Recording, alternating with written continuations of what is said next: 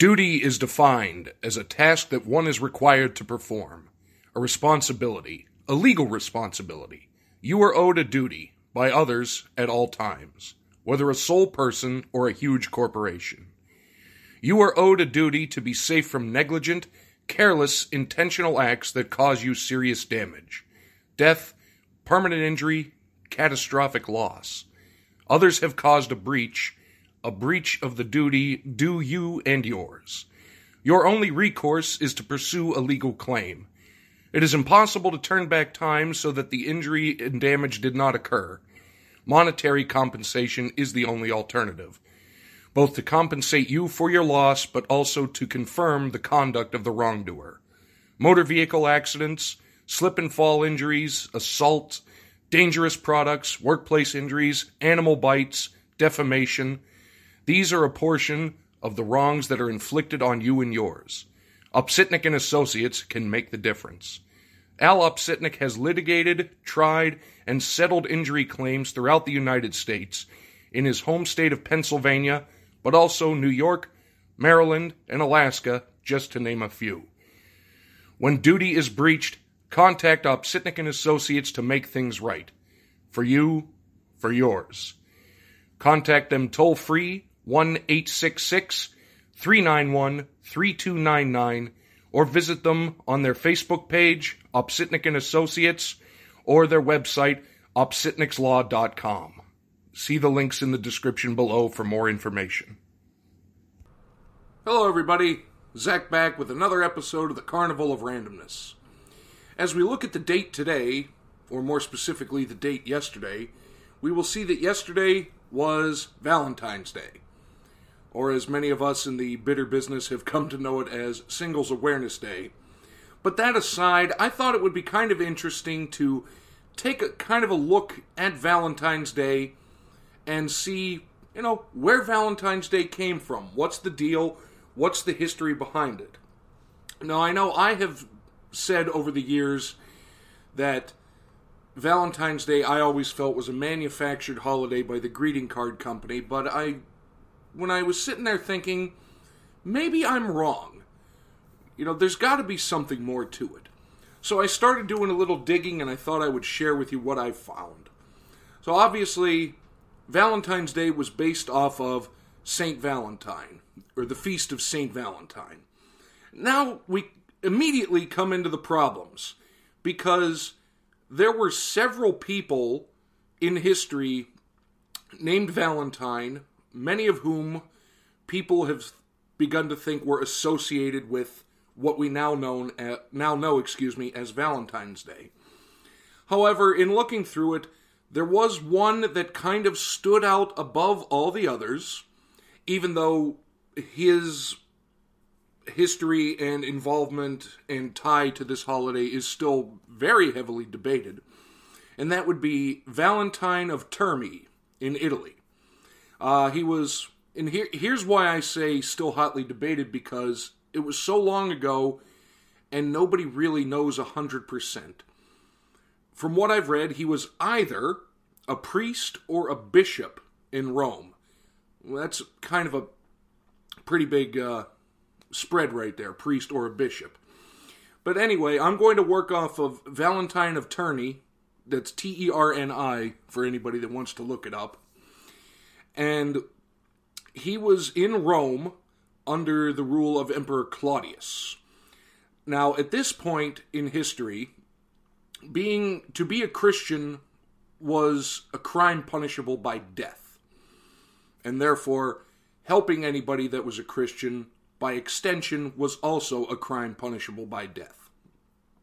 So, he constantly defied the orders of the Emperor Claudius and would help the Christians.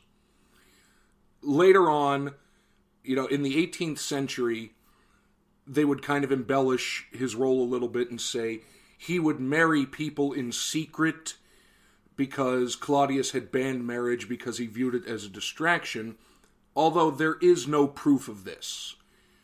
Anyhow, he eventually, Valentine, or Valentinus in Latin as it would be known, was arrested for crimes of Christianity. However, in jail, one of the quote unquote miracles attributed to him was the curing of the blindness of one of his jailers. And as such, he gained a lot of notoriety and I think was eventually freed, along with several other Christian prisoners, by this jailer who then converted him and his own family to Christianity. Not 100% sure what went on to happen to said jailer or their family, but at the time you can only assume it wasn't very good. Now, at this point, Claudius himself, and this is, I think, Emperor Claudius the second, the second, took kind of a liking to Valentine, thought he was an interesting character, so in a way he kind of befriended him. And then Valentine made the big mistake of trying to convert the Emperor of Rome, of the Roman Empire, to Christianity. Well, that didn't fly because then Valentine was given two choices, as many people were who were viewed as heretics or whatever criminals in those days were given. You either one, renounce your religion, or two, you will be executed. Anyways, Valentine ultimately chose to not renounce his religion and was subsequently beaten to death and beheaded outside the Flaminian Gate in what is now the Piazza del Polo, Popolo, Popolo. I'm sorry, I'm half Italian, but I am not Italian, if you know what I mean. Uh, the Piazza del Popolo in Rome, and was buried nearby, oddly enough, on February the 14th, the year 269 AD. Now, we have the end of the person originally thought to be the man that was the heart and soul behind Valentine's Day, executed for his beliefs and his uh, actions on February 14th, 269 AD. Now, to jump around a teeny little bit, I'm going to try to keep this as much in chronological order as I can just because history kind of works better that way. 200 years later, we have the Feast of St. Valentine was now established by Pope Gelasius I in 496 AD. So we're over 200 years after Valentine's death. But a slight sidebar, because you're going to see that this comes with a lot of embellishment, a lot of legend, a lot of did this actually happen, a lot of time, and that's, again, the glory of history is there's a lot of did this really happen? They say, according to legend, that the first ever Valentine was sent by Valentine himself while he was in prison to the daughter of the jailer that he had cured of blindness. Again, this is all speculation. There is no documentation of any of this. And right before his execution, he wrote her a letter and he signed it, Your Valentine. Whether or not that's true, probably not. And again, this whole thing came about around the same time in the 18th century where he said to really tie Valentine into the idea of love and all that when he was marrying people in secret and flying in the face of the Holy Roman Emperor. Again, this might be true, this might not be true. Right now, we know it's a possibility, and scholars are still debating it as they have for years. And that's why I love history. But let's kind of jump ahead. So we have 496, and this actually kind of replaced an old pagan holiday by the name of where's where's it in my notes? All right, disregard the pause. I found it. Now, Gelasius kind of uh, established what is called the Feast of St. Valentine on February the 14th to mark his death and subsequent martyrdom. And they, uh, people are thinking that this kind of replaced the old pagan festival of Lupercalia, uh, which was held February the 13th to the 15th. Now, this festival essentially in in the in the days it was held was more of a purification rite, but it was then later kind of twisted when Valentine, the whole idea of Valentine came around to make it seem more romantic, in that there were animal sacrifices, as there were a lot of in those days, as well as priests would wander the streets with the animal pelts and hit women with them in order to promote fertility. So now we have one of the first attempts to tie Valentine to the idea of romance, love, family, fertility, etc.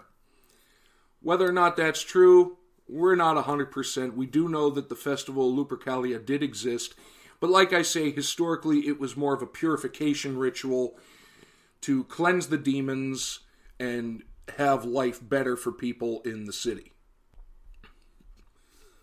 Now, let's jump ahead a little bit because we're still in the uh, the 5th and 6th century by this point. We really don't start to see the idea of Valentine and Valentine's Day associated with love and romance until probably the 14th or 15th century. At that point, people began to see that there were a lot of birds that would begin to congregate and mate around this time of year. They would call them, the generic term for them being the lovebirds, in the early spring. So now we have early spring, February the 14th, St. Valentine, looking at his history, and that was one of the first original tie ins to making Valentine's Day to the Romantic holiday quote unquote, it became to this day. We're not 100% sure, but it kind of makes sense, and that's one of the biggest parts of history is you look at something and they kind of make sense, which is interesting. Now, let's jump ahead. Actually, it was right around this time. Sorry, not jumping ahead. This is the problem when you write stuff in years versus centuries because it takes your brain a second to click back and forth. We have the first written description of Valentine's Day in relation to love was in a tale by Geoffrey Chaucer, he of the, the Canterbury Tales. In 1382, he wrote something called the Parliament of Fowls, F O W L S, so bird. And he made reference to Valentine's Day and love, and it was um, uh, a dream sequence in the in the story between I think Richard II and Anne of Bavaria, in which he referred to their courtship and the feast of Saint Valentine. I might be wrong, but that's kind of what I read. So there we have the basic history and build up of Valentine's Day into what it could ultimately become, which is what it is now, what we view it as now. Uh, so now I wanted to, and actually, for those that follow us on Instagram, on Valentine's Day, usually I post some pithy picture of either the wrestler Greg the Hammer Valentine or Eddie Murphy's character Billy Ray Valentine from Trading Places and make some pithy remark about Valentine's Day and whatnot. But this time, when I posted it yesterday, I actually found a weird fact about Valentine's Day. And if you looked at it, that being of the vinegar Valentines. Which, and if you didn't, which me is uh, in the Victorian era in England, people that wanted to ward off potential suitors would send them what they called a vinegar valentine. Essentially, it was the complete opposite of a valentine in that it was kind of mocking them or telling them, we don't want your attention. So I'm looking and I thought, man, that would be kind of interesting to look and see the other things associated with Valentine's Day. So I did some digging and I found it out, and I hope you're still with me because there actually is some interesting things. Now, we all know the whole idea of Cupid. Cupid's arrow will find love, and you will struck by Cupid's arrow, and you will find love. And Cupid, the little tiny winged baby cherub with the bow and arrow, and the arrows shaped like hearts, was actually uh, the Roman god of desire, erotic love, attraction, and affection.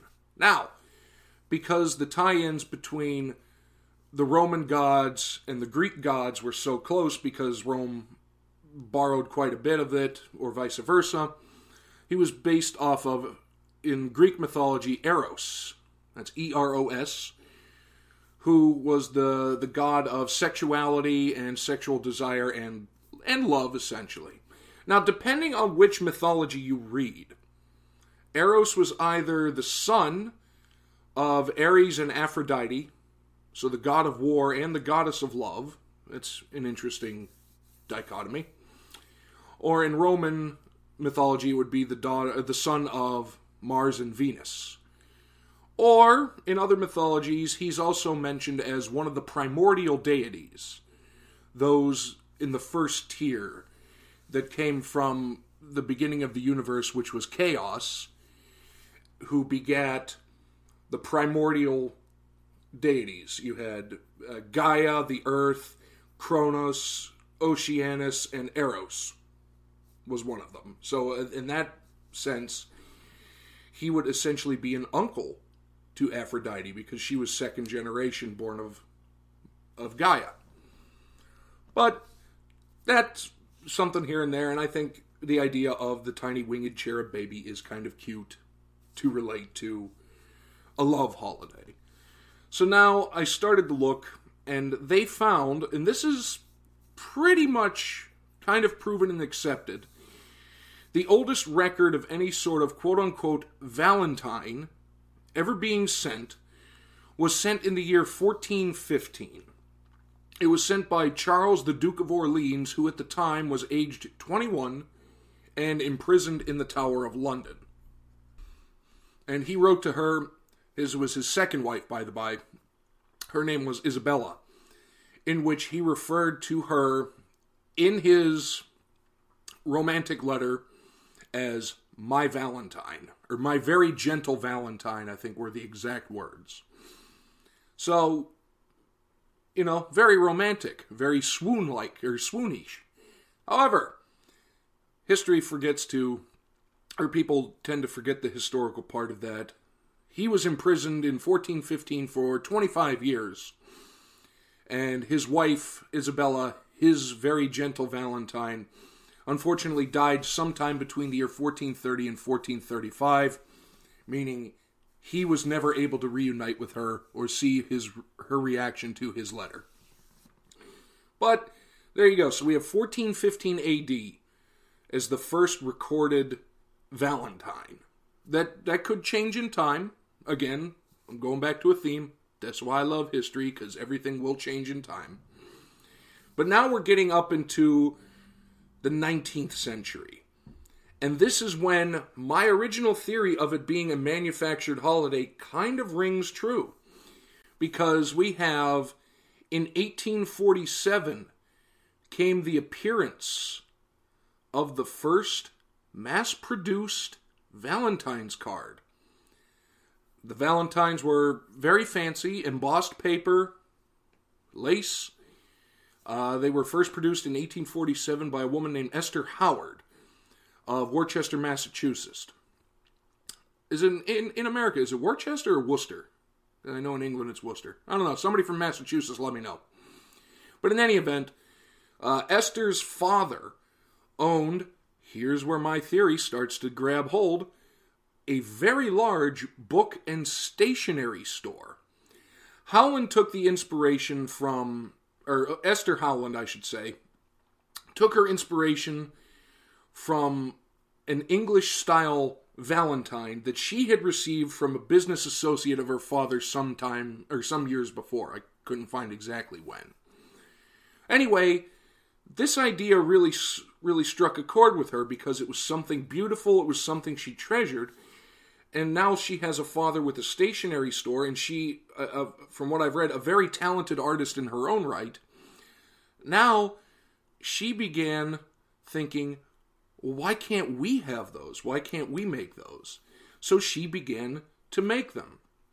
She would bring in fancy paper and floral decorations and lace from England, and she began in the first batch in the year 1847 to create essentially the modern Valentine. So now we're starting to move into what we now know as Valentine's Day. You know, with the Valentines and the gifts, and we're going to get to the gifts right now. When you think about the gifts, what's one of the first things you think about? You think about the big old heart shaped box of chocolate. Actually, the one thing I looked at sorry to break for that for a second. I couldn't really find where we got the idea of the heart shape. I'm sure this is an ancient thing, but I don't know 100% where because, spoiler alert, that's not what the heart actually looks like. I know, right? My mind was blown too. But anyway, so from 1847, with the appearance of the first modern day Valentine, we have the year 1868 comes around. And we now have created by a company everybody should know, Cadbury, the British chocolate company, created what they called fancy boxes. Yes, fancy boxes. It was a heart shaped box in, uh, sorry, a heart shaped box for Valentine's Day specifically, and it was filled with chocolates. So that's been going on for well over or almost 150 years. Actually, would be 100 over 150 years by this point. So they started selling them around Valentine's Day, and it was pretty much instantaneous that people began to associate heart-shaped box of chocolates with Valentine's Day and therefore love. And since then, the gifts really have just. I mean, it, it, it's gone in so many different directions. So let's look at the financials, shall we? Because I actually found this. According to the National Retail Foundation, in the year in the calendar year 2019, so only a year and a half ago, two calendar years, but you know what I mean. The um, people in America, just America, spent over 20 billion dollars. That's billion with a B. Billion dollars on Valentine's Day gifts and associated things. Expected I'm not 100% sure if it did that. I will have to try to track down those numbers. Maybe they haven't put them out yet We're expected to spend a record-breaking 27.4 billion for the year 2020, including 2.4 billion dollars just in candy. That's a lot of chocolate, folks, and you're looking and I think I saw somewhere else millions and millions and millions of pounds of chocolate are given, consumed, or thrown back in the face in anger on February the 14th or thereabouts. Uh, then back to the Valentine's cards. People, well, they were saying they were expected uh, spend on average, people expected to spend on average approximately $196 per person, with men spending around, and this is where you get the average, men spending around $291 on average per person on Valentine's Day, whereas women spend or spent around $106 per person. I guess that makes sense. It's you know men who buy their wives or girlfriends or some other person. We're not going to get into the where the uh, the deeper part of that. The more expensive gifts, you know, the, the big bottle, the big box of chocolate, the bottle of champagne, uh, the jewelry, the watch, the trip, you know, sometimes people take, uh, well, they couldn't this year, unfortunately, but take the romantic getaway for Valentine's Day. But weirdly enough, where, according to this, men would spend nearly, or well, on nearly three times as much per person than women would, women purchased 85% of the Valentine's Day cards. And I don't know, that that's interesting to me, and I'm wondering why especially because a lot of men aren't very good at putting their feelings onto any sort of piece of paper. Well, maybe that you know maybe that's why we just you know we rather just buy a big gift than try to express ourselves. You know, I've always figured, you know, well, why should I think of my own words? Somebody else did it for me because they're right here on the card. But in any event, we're going to move on and we're going to go back to candy for a second because we all know those little, little, little, little chalky hearts with the little messages written on them. Um, they actually began their life as lozenges, which kind of makes sense if you think about it. Now, as I read this and will subsequently read it to you, you're going to kind of go, oh, that makes sense.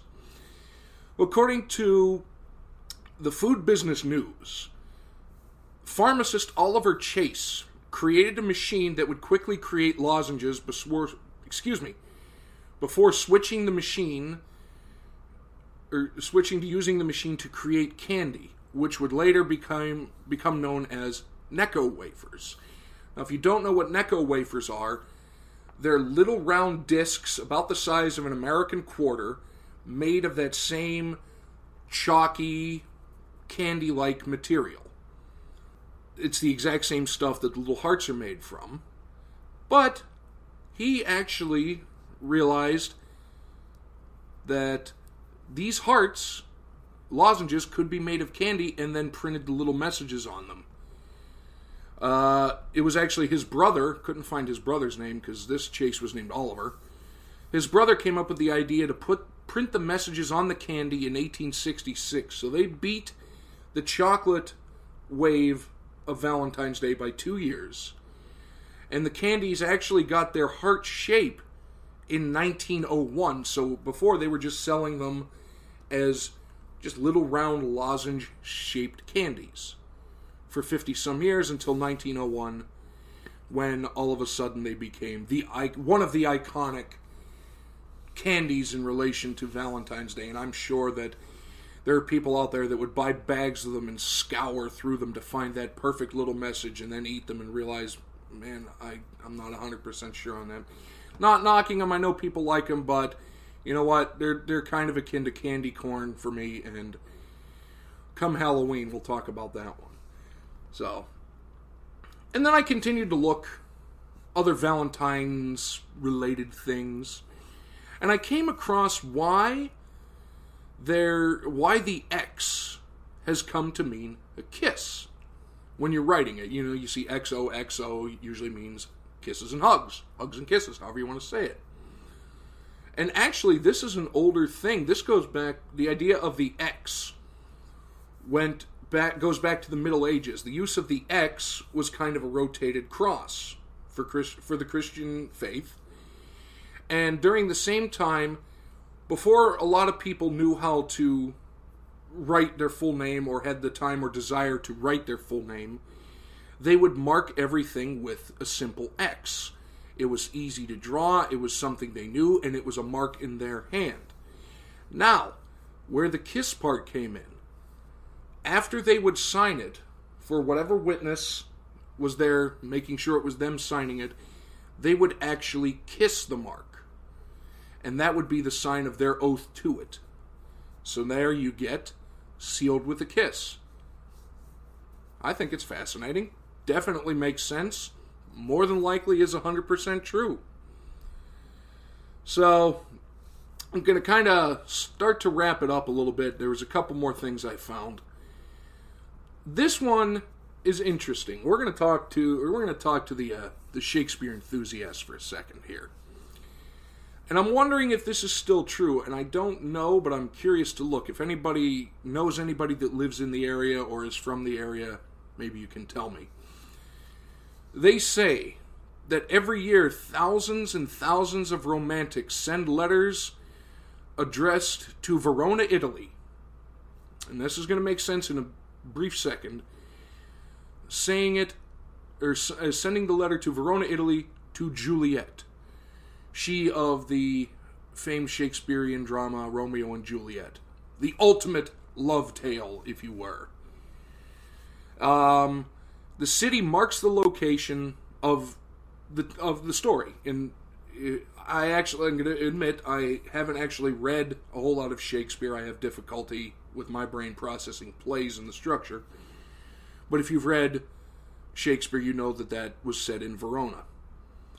And there is a club uh, in, in Verona called the Juliet Club or the Cara Giulietta. Oh, no, wait.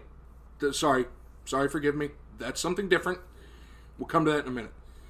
But the Juliet Club take in these letters and they answer them every year. And then where I said the Cara Giulietta, that is the award for the most touching love letter that is awarded by the Juliet Club of Verona, Italy. And Cara Giulietta in English means Dear Juliet. And I don't know what the award looks like, how it's presented, whatnot, but the person, at least up until recently, who has written the most touching letter to Juliet in Verona, Italy, would be the recipient of the Cara Giulietta. We're going to close this one out with one more little factoid. And, you know, it, it, this one is. It's interesting.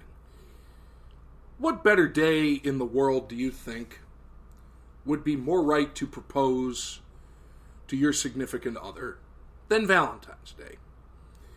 Well, looking at studies, as many as 6 million couples get engaged on Valentine's Day. Uh, and this was from a survey that was conducted. So 6 million couples, mind you, that's 12 million people have now agreed to pledge their lives and love and yada yada to each other for eternity, blah blah blah, on the feast of St. Valentine's, a man who Again, looking back at history, was beaten and beheaded in a public square for daring to be a different religion.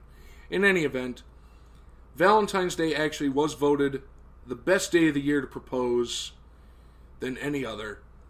And 40% of the people that said that were men. You would think that it would be more women saying, you know, 85 to 90% women saying Valentine's Day is the best day to get engaged. That's when I want to do it. But no, 40% of those that said the best day to get engaged were men. So maybe we have a little bit of sentimentality in us after all. But anyway, that's kind of a, a holiday history, if you were, about Valentine's Day and where it came from. So is my original uh, smartass theory true? It, it still holds some water, absolutely. Not 100% true, but really what in history is especially when you go back that far. But you're looking at it and you look at the beginnings of the execution and the persecution. The one thing I have said to many people in my life, uh, family members, friends, whatnot, history is not pretty. But history is what got us to where we are. So I thought just take a quick historical look at a day we've all come to know as something and see how far from the origina- the origination of it we are.